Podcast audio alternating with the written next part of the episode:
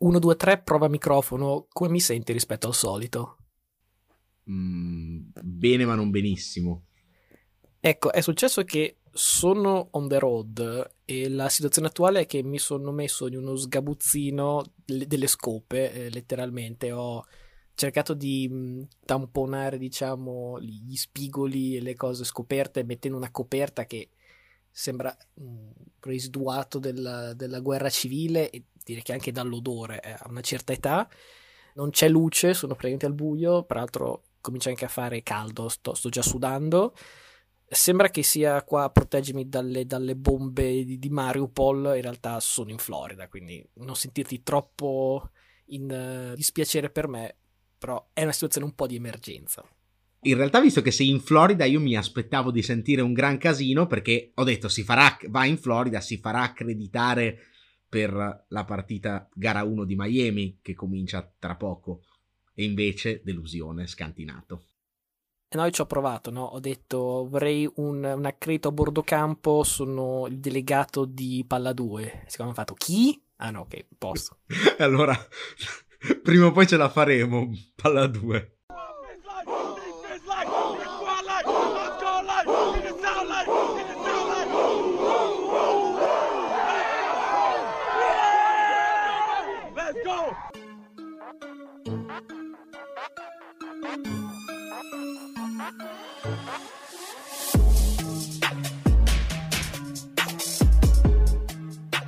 Bene, quindi eccoci qui pronti per una puntata con più carne al fuoco del solito, quindi visto che settimana scorsa abbiamo già eh, sfiorato il record facendo tipo il secondo più lungo degli ultimi tempi, penso che questo podcast possa giocarsela per il record definitivo. Comunque io sono sempre Luca Bolognesi e io sono il Floridian Matteo Venieri, arrivati alla puntata 109 di Palla 2, questa un po' diversa dal solito, spero che la qualità audio veramente non sia tragica, però insomma eh, on the road è già tanto che sia qua, però ci tengo perché il podcast è la mia ragione di vita e quindi eh, perché mai doverlo mollare per andare a fare un po' di sole, cioè scusami, chi, chi penserebbe piuttosto andarsi a divertire che fare un podcast, cioè non io. No, anche perché finché non guadagniamo almeno un accredito per una partita NBA non ci sentiamo realizzati, quindi insomma direi che possiamo stare freschi. Esatto, eh, rispetto alle ultime puntate stavolta torniamo ad aprire con l'NFL perché c'è stato il draft, quindi vale la pena metterla all'inizio, poi i playoff NBA ne parleremo e ne parleremo troppo. Con una temo. lunga coda polemica, tra l'altro. esatto, e vogliamo partire col draft, è successo di tutto voglio che il primo commento però me lo dia tu. Beh, io ovviamente farò il breakdown del nostro uh, mock draft che era partito con uh, premesse tragiche, e anche perché uh, in un draft in cui sono andati 5 difensori in apertura e non capitava dal 91, ma questa era la cosa forse più pronosticabile, ma soprattutto ci sono state 9 trade al primo round, cosa mai successa da quando il day one è un evento a sé stante. Ecco, il disastro era dietro l'angolo, anche perché quando ci sono così tante trade poi, cioè, non ti ritrovi più la squadra di cui hai fatto la pick a quella pick e quindi direi che possiamo considerare come azzeccate anche quelle di cui abbiamo centrato l'accoppiata squadra giocatore in un'altra posizione. Di base ne abbiamo azzeccate due, la 9 e la 10, con Charles Cross a Seattle e Garrett Wilson ai Jets, ma appunto direi che considero ben positive anche Jordan Davis alla 13, che non è andato a Houston ma a fila. Tu hai centrato alla 14 il centro Tyler Linderbaum a Baltimore, anche se hai fatto un piccolo reach, perché in realtà Baltimore poi è scesa alla 25 per, per prenderlo. Stesso discorso di giocatore preso ma non alla scelta giusta, Chris Olave a New Orleans, che eh, io avevo pronosticato alla 19 ma è andato alla 11, anche qui accoppiata scelta. Spettacolare l'accoppiata alla 26 con Nicolas Petit Frère a Tennessee, che è andato sì bene ma alla 69. e questo è veramente dice molto sull'equilibrio di questo draft. Considero personalmente indovinata anche Carl Aftis a Kansas City che avevo messo alla 29 ma è andato alla 30, cioè erano due scelte consecutive loro. Ecco, direi che potevamo anche fare peggio, anche perché l'apertura era stata per me un disastro con la prima assoluta sbagliata e già lì la tragedia era dietro l'angolo. Tutti i tuoi quarterback che avevi pronosticato al primo giro, penso ne avessi quattro al primo giro, ne è andato via uno, non quello giusto peraltro, a, a Pittsburgh. Ecco, cioè, queste sono le cose un po' andate male, però direi che mi considero eh, come squadra soddisfatto. Sì, perché c'è stato un po' un cambiamento di rotta rispetto alle norme degli ultimi anni, perché invece che la solita corsa al, al quarterback c'è stata la corsa al wide receiver. Hai detto tu prima, solamente uno solamente un quarterback scelto al primo round era una cosa che non era ancora successa nel nuovo millennio, quindi io scelti, ne avevo scelti tanti non perché necessariamente pensassi che fossero quarterback da primo round, specialmente alti, tipo alla 6, alla 8 mi sembra, quanto perché appunto il, il, il trend era di scegliere giocatori, su, era di, di scegliere quarterback in alto perché magari c'è qualche reach, c'è qualche scommessa, però insomma ci serve un quarterback e senza quarterback non si ha nessuno, quindi mh, mm, devo dire complimenti fra virgolette alle squadre perché hanno fatto la cosa più sensata e non si sono fatti prendere insomma da, dai nervi di andare su a prendere un quarterback anche se non erano convintissimi.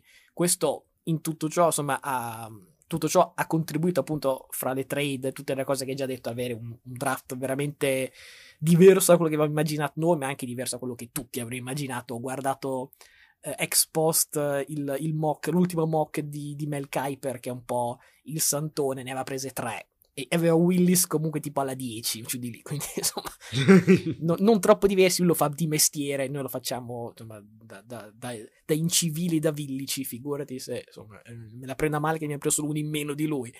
Ehm, soprattutto dicevo dei quarterback. Era due anni fa che una squadra aveva in casa Aaron Rodgers e ha detto no no facciamo trade up per andare a prendere Jordan Love che molti dicevano chi scusa? Ecco esatto quindi mi sembrava strano che molte squadre non, non avessero questa voglia. Ricordo anche un Jake Locker scelto alla 8 quasi un decennio fa.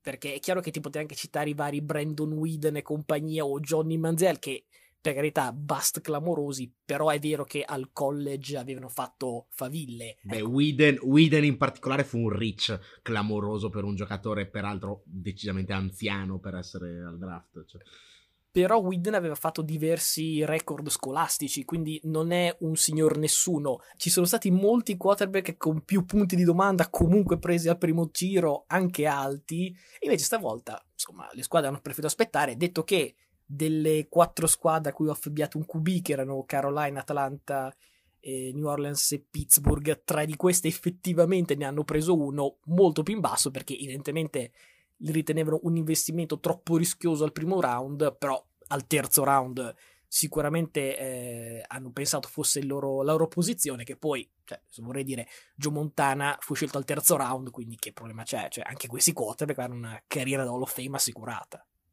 Mm, ved- vedremo. Di base mi ha sorpreso un po' questa cosa dei quarterback, perché paradossalmente a un certo punto è diventata forse esagerata, cioè è vero che sono, erano prospetti con tanti punti interrogativi, però forse una scommessa su Malik Willis un po' prima si sarebbe anche potuta fare. Sostanzialmente è un draft che è andato un po' con le leggi del mercato, cioè quando le squadre si sono accorte che nessuno aveva fretta di prendere i quarterback, hanno cominciato a tirare la corda a chi va per ultimo, cioè tiro, tiro, tiro, tiro, non lo chiamo, vediamo se hanno il coraggio, lo prendo alla prossima, lo prendo alla prossima, lo prendo alla prossima, alla fine è vero che ognuna si è comunque portata a casa un QB più o meno a chi serviva, però magari non si è portato a casa quello che voleva. E quindi questo sarà poi da, da capire. Solo Pittsburgh si è portato a casa quello che voleva, ma era anche abbastanza scontato. Dall'altra parte, a proposito di leggi del mercato, no? C'è stata la corsa al ricevitore, perché se i ricevitori scelti nelle prime 20 pick non era eh, mai successo, a un certo punto, più, più, che altro forse perché tutti si aspettavano appunto che le varie Green Bay e Kansas City che avevano perso i loro top ricevitori andassero su ricevitori, c'è stata la corsa a saltare davanti a queste squadre. Ai sei ricevitori scelti bisogna poi aggiungere anche le squadre che hanno fatto trade per prendere AJ Brown, trade per prendere uh, Hollywood Brown, quindi insomma è stata davvero la corsa al ricevitore che io live parlando con te ho chiamato un po' la pesca miracolosa del ricevitore, perché ok, sicuramente ce ne saranno tanti di buoni, ma immagino ci saranno anche abbastanza bust, era un po' pescare dal sacchetto e dire speriamo bene. Vedremo poi chi ha pescato bene, sicuramente c'è Green Bay, Kansas City e soprattutto direi Baltimore che sono rimaste totalmente col cerino in mano.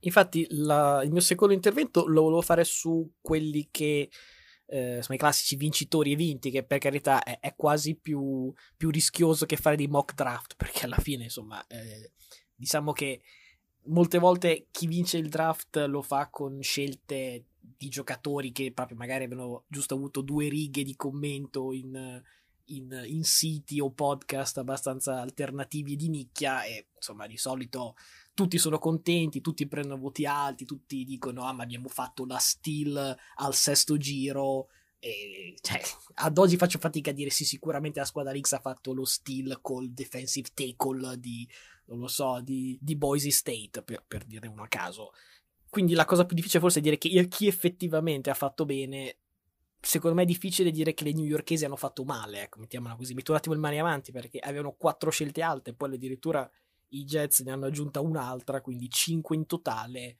Mi sembrano tutte scelte di valore, senza reach clamorosi, senza fare senza cercare di indovinare il giocatore che solo loro conoscevano e nessuno poteva sapere che diventerà il futuro appunto Joe Montano, il futuro non lo so, eh, Dan Marino, soprattutto perché sono due squadre che di recente hanno cambiato GM e credo che i loro fan diano anche il beneficio del dubbio proprio perché il passato era fatto di tante scelte abbastanza difficili da difendere e quindi si vuole anche per questo secondo me dare il beneficio del dubbio. E io per primo direi perché no, poi per carità, se non ricordo male eh, Jets e Giant negli ultimi 3 o 4 anni hanno i due peggiori record di tutta la lega, quindi cioè, c'è, c'è, parecchia strada da fare, non è che solamente questi, questi, 5, questi 5 giocatori scelti al primo giro faranno cambiare la vita a queste squadre, però sicuramente è un buon inizio. L'hai detto prima, Packers e Ravens vanno citate, però ecco, appunto, citate in quelle che me hanno fatto non bene. Eh, Green Bay continua imperterrita nella, nella, tradizione di non scegliere wide receiver al primo turno. Stavolta due scelte avevano e di nuovo non ne hanno preso uno, anzi addirittura due difensori. Per carità, poi sono da Georgia che era la top difesa dello scorso anno, però cioè, sfido chiunque ad andarsi a rivedere la, la, partita playoff dello scorso anno contro San Francisco e, di, e dire ah, l'ha persa la difesa. Eh, esatto, dire chiaramente il, il, problema di Green Bay è la difesa, bisogna puntellarla. Eh, no, è la squadra che in attacco ha fatto tipo 3 punti in 55 minuti, quindi mh, mm, forse non era esattamente la difesa il problema. Poi Green Bay un wide receiver, poi l'ha preso al secondo round che è Christian Watson di North Dakota State, che noi addirittura avevamo, anzi io credo, avevamo alla fine del primo turno.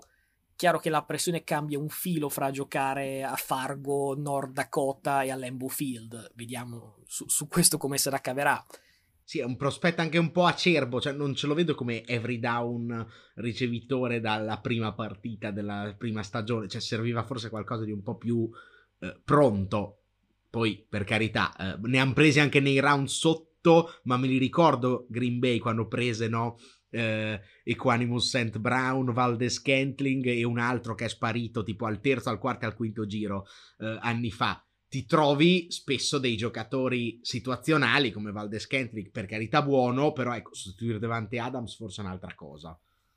Sui Ravens non so più cosa dire. Eh, Kyle Hamilton preso al primo giro, sicuramente dicono tutti è una gran presa, in effetti può benissimo esserlo, però non capisco perché investire sia una prima scelta che 70 milioni su Marcus Williams per i ruoli di safety. Mi sembra un po' tanto, soprattutto quando poi lasci scoperti altri ruoli.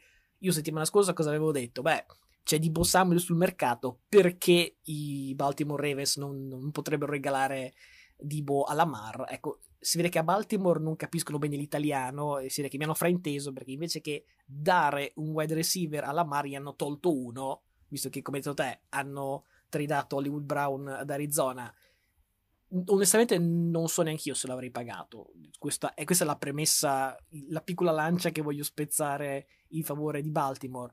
Però intanto un giocatore che mille yard a stagione te le portava a casa. E non è poco.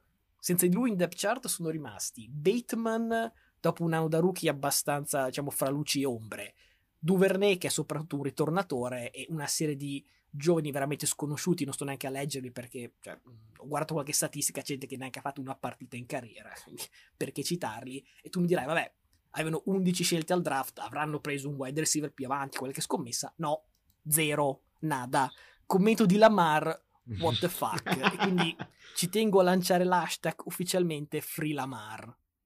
No, tra l'altro commento fuck sulla trade di, di Hollywood Brown, che tra l'altro era anche abbastanza amico, diciamo, di spogliatoio di, di, Lamar, ha detto, ha precisato in un tweet, eh, lo stesso Brown, ho chiesto di essere ceduto non per colpa dei lanci di Lamar, ma per come venivo utilizzato nei giochi, cioè, quindi questo così, cioè, se n'è andato pure con polemica. Nel frattempo Arizona, che l'ha preso, ha perso per sei partite per squalifica Hopkins, quindi insomma serviva decisamente un rimpiazzo, anche se certo non è lo stesso tipo di giocatore.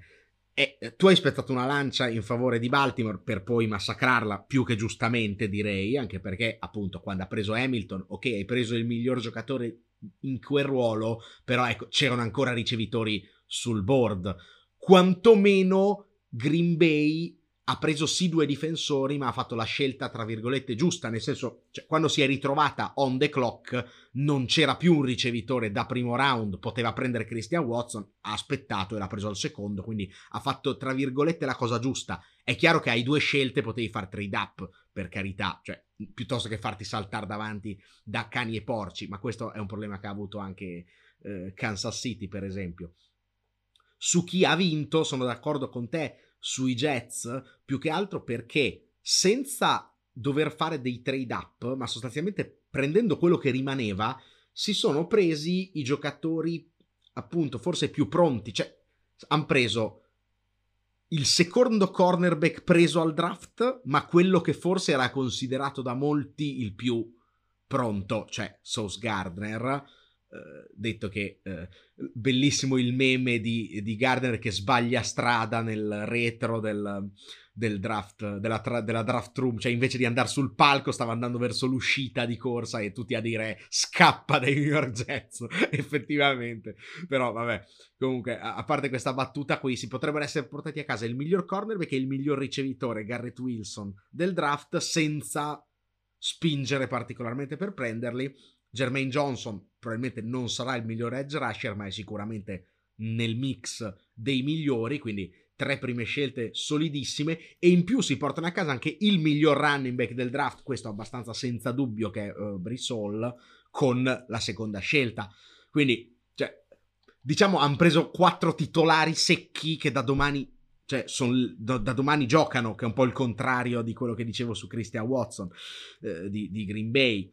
Cioè, eh, è una squadra che è chiaro, ha bisogno di essere rivoluzionata, però ha preso giocatori che da domani possono dare aiuto uh, alla causa, e direi molto bene. Sui Giants abbastanza bene il primo giro per lo stesso motivo, perché hai preso Tibodo quando è arrivato e hai preso Evan Neal che fino a tre mesi fa poteva essere anche la prima assoluta ed è diventato il secondo offensive tackle scelto, quindi gran presa. Non capisco il ricevitore che, ab- che, abbiamo, dico da tifoso dei Giants, preso al secondo giro. Questa è un po' una, una follia. Chiaramente, come dicevi tu, i draft poi si vincono nei, nei round più, più, indietro, quindi è anche difficile. Eh, fare un commento così. Io ho visto veramente solo il primo e il, e il, secondo, e il secondo, giro.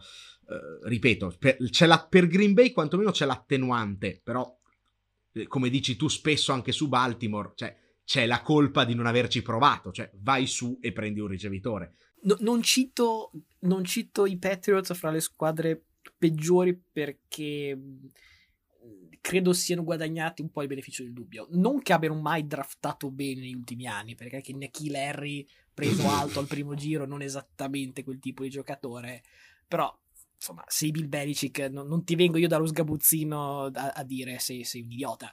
È perché se avessi dovuto scegliere la peggiore avrei scelto Minnesota, però so che giustamente è meglio se la commenti tu che hai patito le pene dell'inferno. Mi hai lanciato la volata per Minnesota e, e su questo veramente chiudo. Minnesota ha scelto la 32 non perché ha vinto il Super Bowl, come potrebbe sembrare, eh, no, perché ha fatto un trade down verticale dalla 12 cosa che poi ha di nuovo fatto anche al secondo turno, tutte e due volte con rivali di division.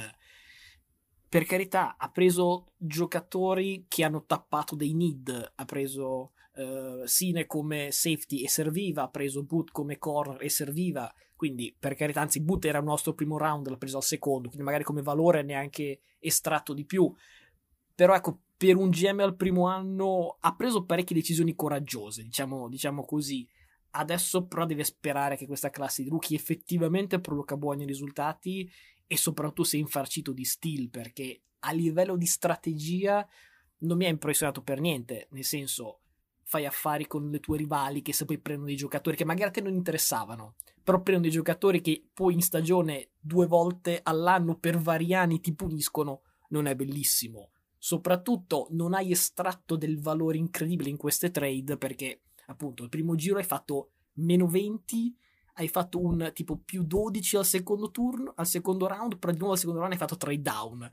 Minnesota ha fatto una serie incredibile di trade down, alla fine ha avuto una classe di rookie abbastanza elevata, però ormai sono cosa tre anni che diciamo, ma Minnesota esattamente cosa vuole fare nella vita? Vuole fare all-in per andare a vincere o è in rebuilding? Perché una squadra che ha la 12 e fa trade down alla 32 non è una squadra che fa all-in eh, ti dico, cioè, da un lato c'è da dire che questo era notoriamente il draft in cui, in cui, tutti volevano fare trade down e lui ci è riuscito, quindi questo è un merito da dare al general manager.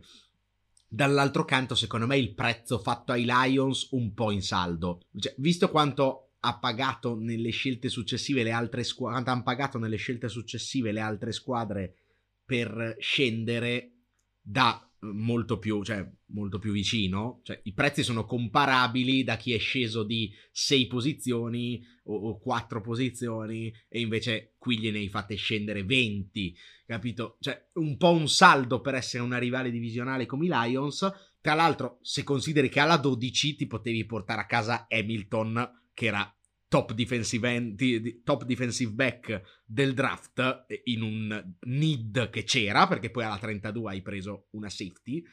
Insomma, una safety che molti ti davano al secondo giro, tra l'altro, e che tu hai preso alla 32, che è, è quasi secondo giro, però sicuramente non hai fatto una stile incredibile.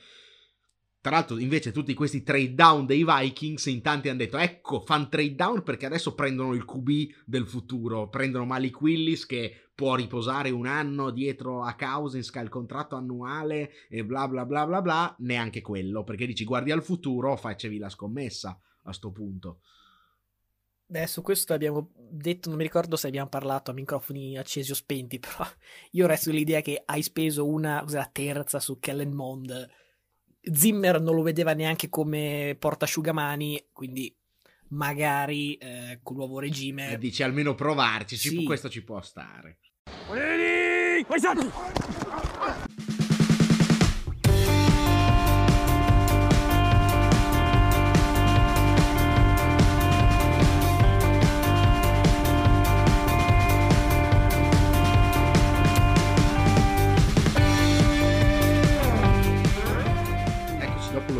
Stacchetto delle veline senza veline purtroppo perché non possiamo permettercele finché non ci accreditano ai palazzetti eh, NBA è il momento del sondaggio. Abbiamo parlato di draft torniamo un po' a un sondaggio classico NFL come facevamo qualche mese fa poi torneremo potenti sull'NBA quando avremo definito le Final Four direi. E vi chiediamo qual è secondo voi la squadra che ha vinto tra virgolette, il draft, cioè eh, qual è la squadra che ha draftato meglio. Noi abbiamo buttato lì qualche nome, ma magari c'è anche sicuramente qualche outsider, perché eh, come abbiamo detto può succedere un po' di tutto, quindi anche nei commenti può succedere un po' di tutto sul draft. Ci saranno quindi sicuramente un po' di opzioni che selezioneremo attentamente, eh, soprattutto eh, Matteo dalla spiaggia della Florida selezionerà attentamente e poi ci sarà l'opzione altro, se voi volete farci sapere magari cosa ne pensate di questa altra, qual è e perché, magari eh, ce lo scrivete in, in, messaggio privato, a noi fa sempre piacere. Troverete il sondaggio mercoledì mattina, come sempre, su Instagram e poi invece su Spotify potete votarlo per tutta la settimana. Ah, ultima cosa, colgo l'occasione per ricordarvi, visto che non lo facciamo da un po' di settimane, di seguirci su Instagram e Facebook. Su Instagram siamo palla a2 podcast con gli underscore al posto degli, degli spazi. Mi raccomando, seguiteci, magari mandateci dei messaggi, fateci sapere, insultateci, che comunque ce n'è sempre da insultare, che almeno, almeno così un coinvolgimento fa sempre, fa sempre piacere. Allora, siccome gli insulti li chiede Luca, indirizzateli a Luca. Io cioè, al massimo faccio forward, gli mando. Se volete mandare dei, degli insulti, io non li, non li cerco, eh. cioè, se li merito magari sì, però no, non vado a pesca di insulti, questo, questo posso dire. No.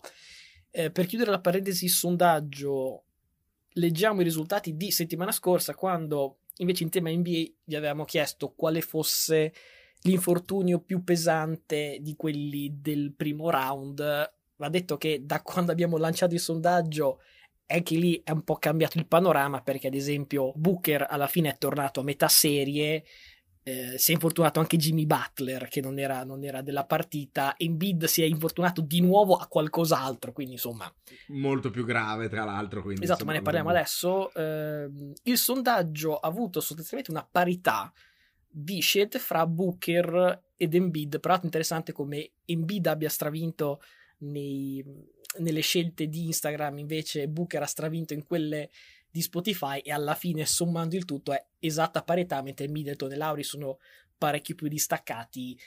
Va detto che probabilmente quello che vedrà meno il campo di tutti questi è Middleton perché pare salterà anche tutto il secondo turno. Booker, come detto, è tornato Lauri salterà a gara 1, non si sa molto di più, Embiid dovrebbe tornare per gara 3, quindi è, è, interessante come Middleton ha preso così poche scelte, così pochi voti, nonostante sia quello con l'infortunio più grave, ma di questo ne parleremo dopo la pubblicità perché inizieremo subito a parlare di NBA e proprio con Boston Milwaukee. Listen, we talking about practice. Not a game, not a game, not a game. We talking about practice.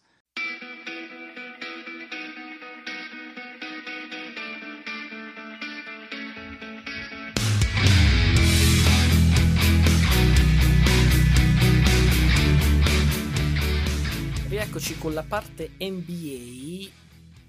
Avevo detto iniziamo con Boston Milwaukee, partita che io non ho visto perché ero in ballo con i preparativi eh, sono passato in, in Uber dal, dal, Garden, ho visto da fuori il tabellone che diceva insomma, un più 10 Milwaukee, penso dopo l'intervallo o giù di lì, quindi io non l'ho vista, bisogna che di questa gara 1 tu mi dica cosa hai visto, cosa hai capito e cosa pensi succederà. Beh, eh, sicuramente ho capito che i nostri amici che hanno votato, hanno dato pochi voti a Middleton, avevano abbastanza ragione. Eh, detto ciò, devo fare ovviamente la, la, classica flexata perché tu mi avevi punzecchiato perché io ti ho sfottuto da tifoso di Miami citando la sculata dell'assenza di Embiid, tu giustamente mi hai risposto citando l'assenza di Middleton e io ti ho detto guarda che sono favoriti loro stesso, cioè... Eh, e tu mi hai detto, ah, sono curioso di sapere perché. Purtroppo registreremo dopo gara 1. Invece io te l'ho scritto e tra i perché c'era che sono campioni in carica, che nelle difficoltà giocano tutti meglio, come si è visto l'anno scorso, che eh, hanno uno scherzo della natura, oltre che linguistica, purtroppo anche tecnica.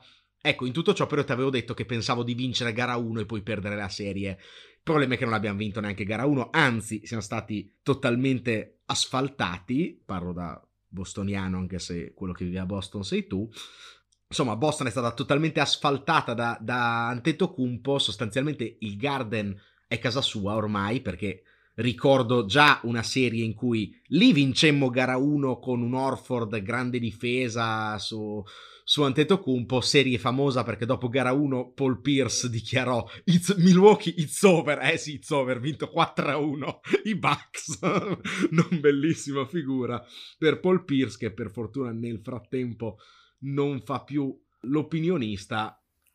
Voglio mettere sul tavolo, non dico una provocazione, più che altro chiamiamolo uno spunto di riflessione. Ecco. Considerato l'infortunio di Middleton, considerato l'eccellente momento di forma dei Celtics, che era, uno dei, era una delle cose che ti volevo un po' estrarre, invece sembra che lo, quello, quello, sweep su Brooklyn non sia mai successo, quantomeno sembrate tornate gli underdog, invece insomma eh, eravate i secondi favoriti al titolo, quindi anche questo forse andava citato. Però la butto lì. Questi playoff sono il granito in cui potenzialmente Giannis può scolpire il suo faccione sul Mount Rushmore dell'NBA. Lo so che è grossa, detta così, però ascoltami, se quest'anno dovesse vincere il titolo, da quello che so, sarebbe il primo di sempre a vincere due anelli in back to back, due MVP in back to back, due Finals MVP in back to back e un premio di Defensive Player of the Year in tutto nel giro di tre anni. Perché Jordan vinse il suo Defensive Player of the Year prima del primo anello.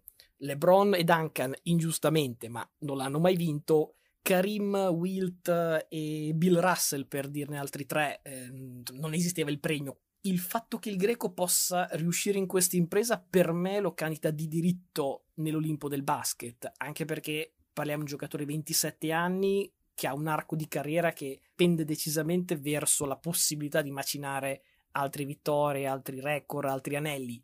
Mi pare assolutamente realistico immaginare che fra un decennio o giù di lì si potrà già iniziare a sentire conversazioni tipo ma chi metti tu nel Mount Rushmore NBA? Beh, Jordan, LeBron e poi bah, Karim e ultimo, beh, Giannis. Perché no? E l'altra serie che non è ancora cominciata, ma eh, stando all'orario East Coast mancano tre minuti dalla palla 2, però insomma siamo stavolta vergini di gara 1. Quella dove tu dovevi andare e non sei andato, chiariamo. Eh, no, sono in Florida ma non sono a Miami, ti do questa hai sbagliato, la missi- hai, hai sbagliato la missione, infatti. No, soprattutto sono, sono andato via da Boston quando la serie era a Boston e dovrei arrivare a Miami quando la serie andrà a Filadelfia. piccoli problemi tecnici. Detto che i biglietti costavano una follia, quindi anche fossi stato lì, cioè non sarebbe stato possibile. E come detto prima, gli accreti a palla 2 ancora eh, dire, non spostano, non ci danno neanche la piccionaia purtroppo. Dicevamo, eh, parliamo un attimo di Miami-Filadelfia. Eh, già, come detto prima, sicuri assenti sono, assenti sono da una parte in bid, dall'altra Lauri. Magari eh, è un'assenza che a te e a chi ci ascolta mh, mm, non, non, non, impressiona, diciamo così, non, non, lascia il segno. Secondo me è importante perché, detto l'altra volta, eh, Miami può vincere partite giocate bene per 48 minuti.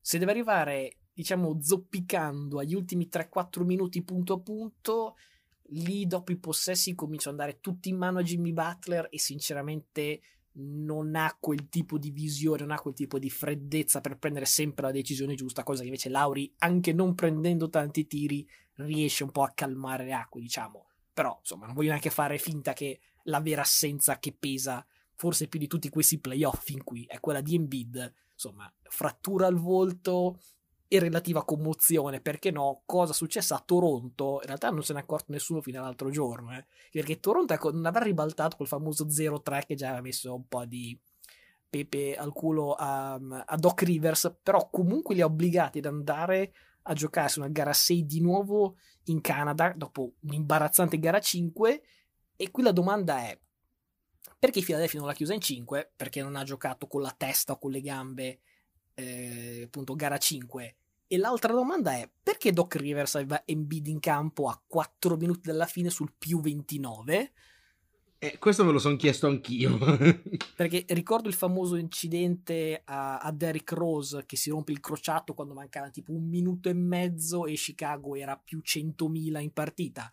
Diciamo che un ACL può capitare più o meno in ogni momento e una gomitata in faccia invece è più una, una, una giocata che succede una volta ogni x mila partite. Però comunque Embiid e i titolari in generale secondo me non dovevano starci in campo in quel momento. Miami sicuramente ha un'ottima opportunità perché può prendere in mano la serie può andare sul 2-0 poi per Philadelphia vincere 4 su 5 secondo me diventa una bella montagna da scalare e ora tutto il peso di, di, di Philadelphia sulle spalle di Arden, che storicamente con la pressione ai playoff non va esattamente d'accordissimo. Anzi, ti dirò, il rischio peggiore per Arden è fare un po' la figura barbina alla e e Trey Young, venire messo in gattabuia dalla difesa dei piccoli di Miami, che tanto piccoli non sono e anzi menano come dei fabbri. Vediamo se e quanto uno di questi sarà Butler, perché anche lui diciamo, metterei un asterisco, ha saltato gara 5, dovrebbe esserci per gara 1, anzi gara 1 mi è arrivata adesso la, la notifica che è cominciata adesso, quindi vedrò magari quando fai il tuo intervento mi sintonizzo velocemente per vedere se, se, se, se c'è, se in campo, se è zop o non lo so, se, è della partita. Un'altra conseguenza dell'assenza di Embiid, oltre appunto a più peso Arden e anche più spazio ad Adebayo, ha fatto una buona partita in quei playoff ed era gara 5. Senza Embiid potrebbe fare danni, anche se poi gli altri mettono DeAndre Jordan, che è assolutamente bollito dei bolliti, quindi magari insomma, lo, lo riesce a dominare, però Philadelphia non ha tanti centimetri senza, senza Embiid. Potrebbe essere la serie in cui definitivamente rischia di finire sotto un treno Arden o al contrario la serie in cui Arden sotto le difficoltà eh, con il peso appunto di tutta la baracca sulle spalle ti fa la prestazione che magari fa anche solo uno split ma con una partita da non lo so 35 10 e 8 e poi i Sixers e poi i Sixers ritrovano in bid e possono vincere la serie. Se vanno sotto 0-2 e Arden è assolutamente annullato non è una serie anche che comincia allora, Arden è mezzo risorto in gara 6 contro Toronto dopo che gli è stato richiesto a mezzo stampa di essere più presente. Ha provato, ha fatto anche delle perse, però quantomeno ci ha messo il suo basket nella, nella gara 6 contro Toronto per, scappa- per scacciare i, i, diciamo, i fantasmi di una rimonta da 0-3 che da una squadra tra l'altro, cioè senza Van Vliet, per dirne uno a proposito di infortuni. Cioè, insomma, veramente eh, era tutto nella testa di, di Philadelphia. Il problema, io credo sinceramente che non basti neanche quello che hai detto tu. Cioè, senza Embiid, Arden deve fare 45, 15 e 10. Cioè, deve fare una partita da LeBron prime time, cosa che per carità in stagione ha fatto tante volte a Houston, giocando con Pippo Pluto e Paperino. Eh, perché non farlo a Philadelphia? Perché nei playoff non l'ha mai fatto, perché non è più forse quel tipo di giocatore, fa, fa, fa veramente fatica comunque da, da, un certo punto di vista, cioè sembra anche poco coinvolto emotivamente nelle partite e soprattutto perché gioca contro la difesa che ha concesso a Trey Young in 5 partite per la precisione 20 canestri, 24 assist e 24 palle perse. E molti hanno, diciamo, criticato molto Trey Young, ma io ne ho viste un paio più degli spezzoni di queste partite.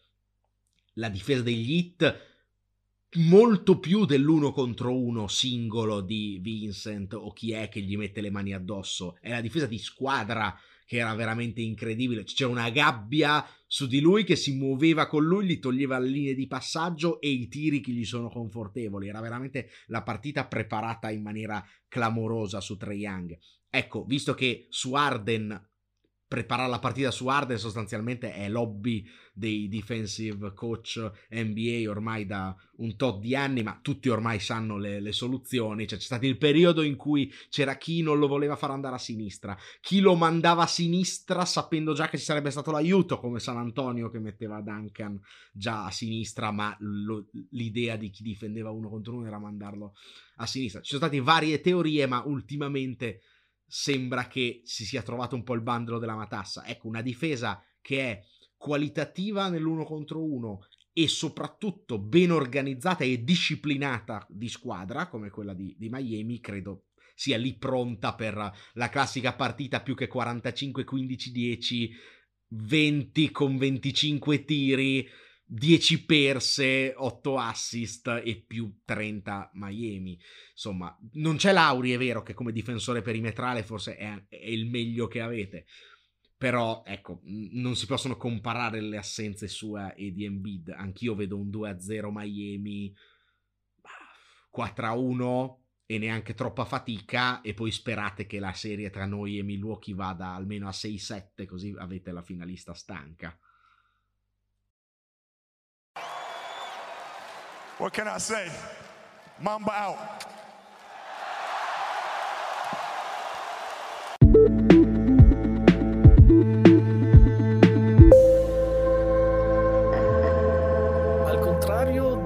Boston-Milwaukee, invece io Grizzlies Warriors l'ho vista e su questo devo fare un ringraziamento sentito a JetBlue che uh, oltre ad avere internet gratis durante il volo ha pure la TV in diretta, quindi l'ho vista su ABC nella TV di fronte a me.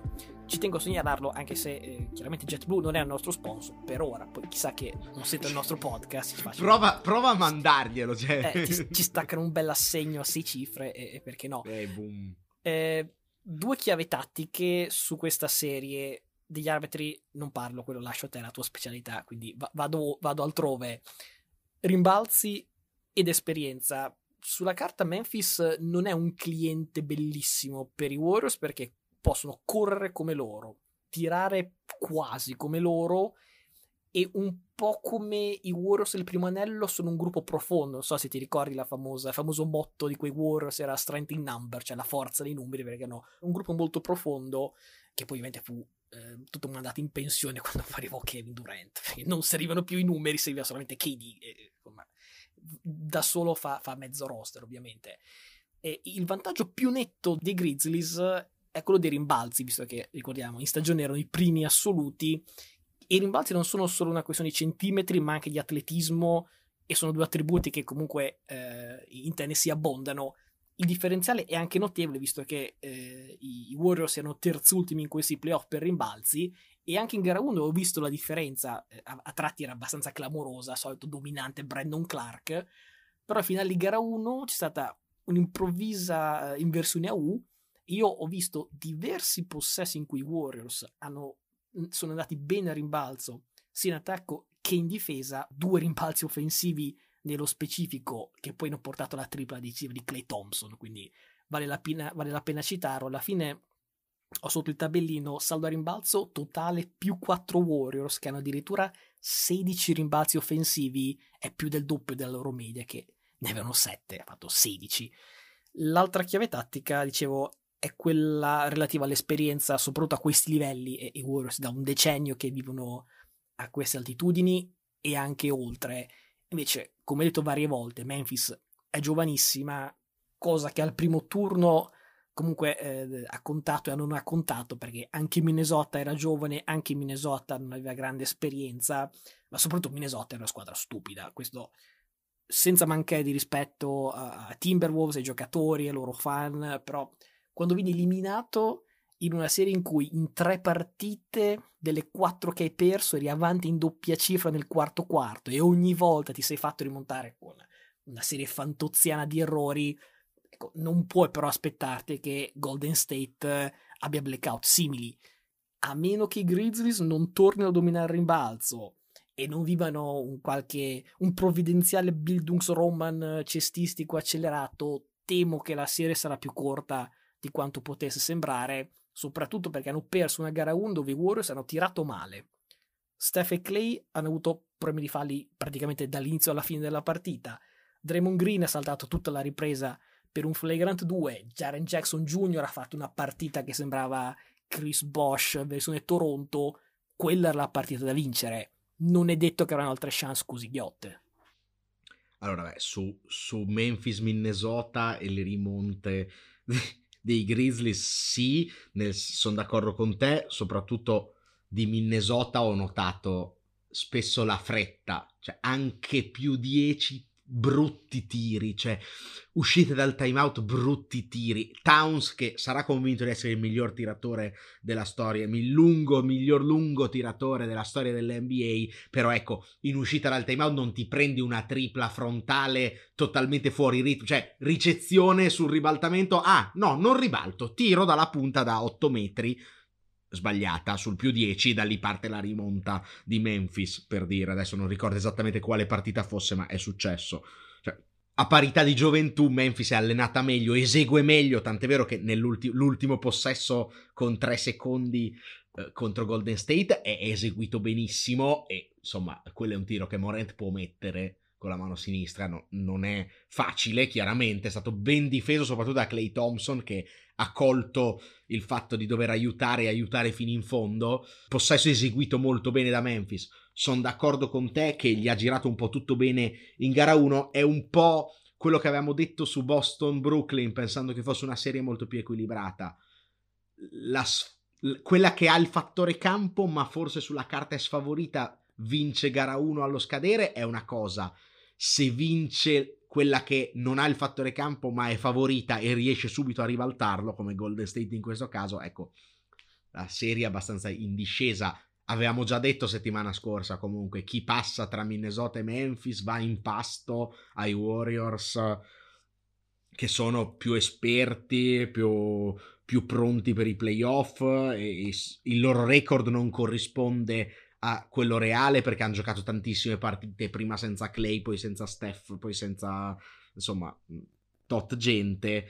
Ecco, eh, se poi hanno un terzo violino com- come hanno trovato in, in, questa gara 1, perché ok, hanno tirato malissimo Steph e Clay Thompson, ecco però se Jordan Poole ne mette 31 con 9 assist in tutto ciò, perché cioè, prestazione incredibile e non è la prima quest'anno, ecco, se, se queste sono le, le premesse, secondo me anche qui è un 4 a 1 Golden State, 4 a 2 se proprio Memphis dovesse fare la prova d'orgoglio in, in, gara, in gara 5. Ecco, tutto ciò per girarci attorno e non parlare degli arbitri, perché adesso arriva la famosa coda polemica, il flagrant di Draymond Green, tu l'hai molto criticato in chat con me e giustamente poi eh, lasci a me l'onere di poi prendermi gli insulti dagli arbitri che ci seguono, però ecco, il fallo è bruttino a vederlo, lo prende in faccia, gli prende la jersey, ecco, però il virgolettato dell'arbitro che dice flagrant 2 espulso, se non sbaglio, perché sei tu quello che capisce l'inglese molto meglio di me, è colpo in faccia, tra- trattenuta, cioè, trattenuta la jersey e slam per terra. Ecco, io la slam per terra lì proprio non l'ho vista, anzi, dopo averlo trattenuto per la jersey, fa di tutto per non farlo cadere. Come ha detto lo stesso Draymond Green, è un, cioè, è un flagrant più di fama che di eh, che di sostanza, un po' mm, come quando venne espulso Materazzi in, uh, nella partita con l'Australia dei mondiali che poi ha vinto l'Italia. Ecco, cioè, l'intervento era brutto, non era ultimo uomo, quindi non poteva essere rosso per farlo da ultimo uomo, però non era a gamba alta, gamba tesa per spaccare l'uomo come magari Materazzi aveva fatto in altre occasioni, quindi rosso eccessivo in quel caso. Ecco, buttar fuori anima e corpo, perché insomma i Golden State Warriors comunque battono un po' al ritmo di Draymond Green, sappiamo bene, per un fallo così in una gara di playoff, cioè, se, va, se vai a vedere le serie tra, tra, Jordan contro i Detroit Pistons o anche più di recente le robe che si sono fatte contro LeBron, la stessa Boston faceva contro LeBron James, cioè, non dico fallo comune, però ecco, Flagrant One era la sua misura e quello influenza molto la partita. Il problema è che poi sono riusciti a fare peggio nel finale. Guarda, eh, io resto più o meno su quello che ti avevo detto in, in tempo reale, cioè sia Flagrant 1 che 2 non sono decisioni che mi fanno strappare i vestiti e gridare al furto. Se l'ha fatto Draymond Green, come poi ha detto anche lui, appunto, no, è, è più un, un flagrant di reputazione, cioè è anche la reputazione che si è costruito lui, cioè nel senso non è che qualcuno ha detto ma sto qua c'ha la faccia da criminale, sarà un criminale, no, cioè lui è anche quello che si, si è fatto squalificare per la famosa gara 5 contro i Warriors, eh, contro, contro, i Cavs, dopo playoff in cui ha dato calci ad Adams, eh, ha fatto chokeslam a Beasley, cioè ha fatto una serie di mosse da WWE. Sì, e poi fu squalificato per quella meno grave. Cioè, no, però era, pro... la, la, squalifica non era perché ha colpito LeBron dove non batte il sole, ma perché era un accumulo di flagrant, quindi, o, o di, di, di, di falli tecnici, non mi ricordo quale due. Comunque non era il fallo così grave da squalifica, era perché si erano accumulati.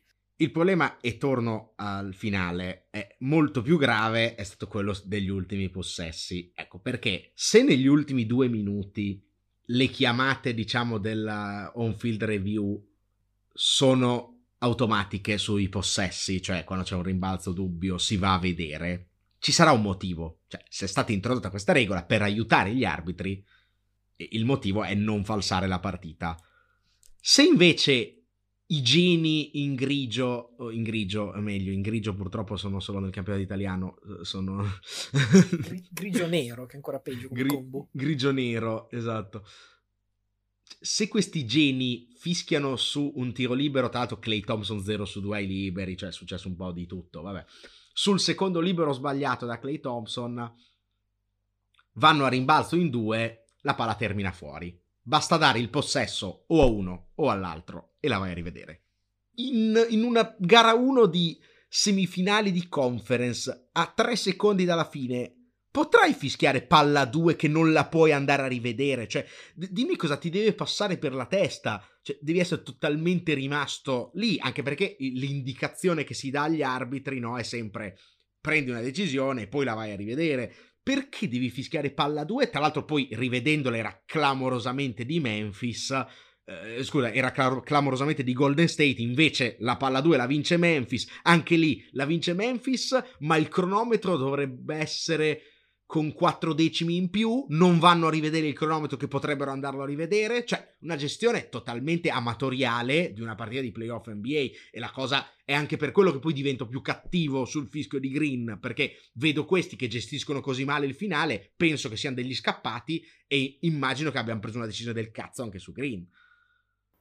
Adesso vediamo se ti sbollisci il tempo che finisco di parlare di, di Phoenix Dallas, eh, che almeno non ti puoi ancora lamentare gli arbitri, che anche questa non è ancora cominciata, quindi non, non c'è da fare lamentele nuove. E se dovessi fare una, una, domanda, una frase, diciamo, a, a, corollario di questa serie è: ma Luca Magic ne abbiamo? E se sì, quanta? Perché temo che ne servirà in quantità industriale. Dallas viene da il 4-2 eh, contro Utah per metà senza Doncic, appunto, che poi è tornato in gara 4. Da lì medie lebroniane, 29 punti, 11 rimbalzi, 6 assist.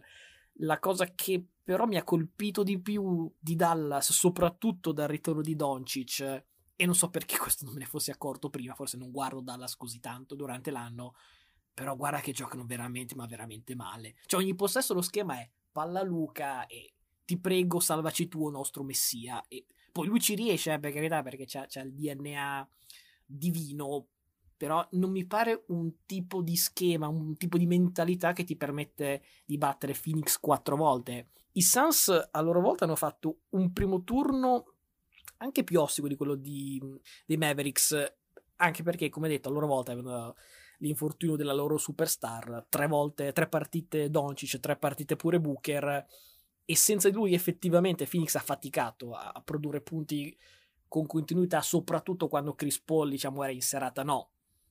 Poi quando era invece in serata sì, ecco lì le cose sono state ben diverse, tre masterclass di pallacanestro, gara 1, gara 3, gara 6, quest'ultima 14 canestri in 14 tiri, record playoff ovviamente stracciato.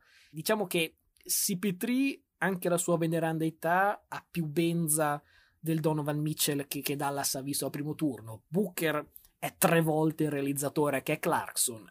Bridges da solo difende meglio di tutta Utah e soprattutto ecco Ayton in attacco è un fattore da mettere in conto perché con Gobert puoi abbassare il quintetto perché tanto lo puoi dimenticare in attacco e poi in difesa lo fai correre a vuoto diciamo Ayton invece è un altro giocatore che devi rispettare sui due lati e lì Dallas non è messa bene come accoppiamenti, non ha praticamente un centro, Powell non è, non è neanche della partita, eh, Boban, insomma, Boban è più un meme che un giocatore, non a caso, ecco, in stagione Ayton ha tenuto 15 rimbalzi di media contro Dallas, 3-0, cappottone in regular season appunto di Phoenix su Dallas, non vuol dire che, che la mia previsione è uno sweep, eh, per carità, però faccio fatica a vedere in cosa i Mavericks sia una squadra superiore a Phoenix. Posso anche prendere Luca, diciamo, nell'uno contro uno superstar, top giocatore, Luca su Booker, lo prendo volentieri, diciamo, però punti a partita, percentuale di tiro, rimbalzi, assist, fattore campo, sono tutte voci pro Sans e mi sembra anche che in generale la serie sarà molto pro Sans.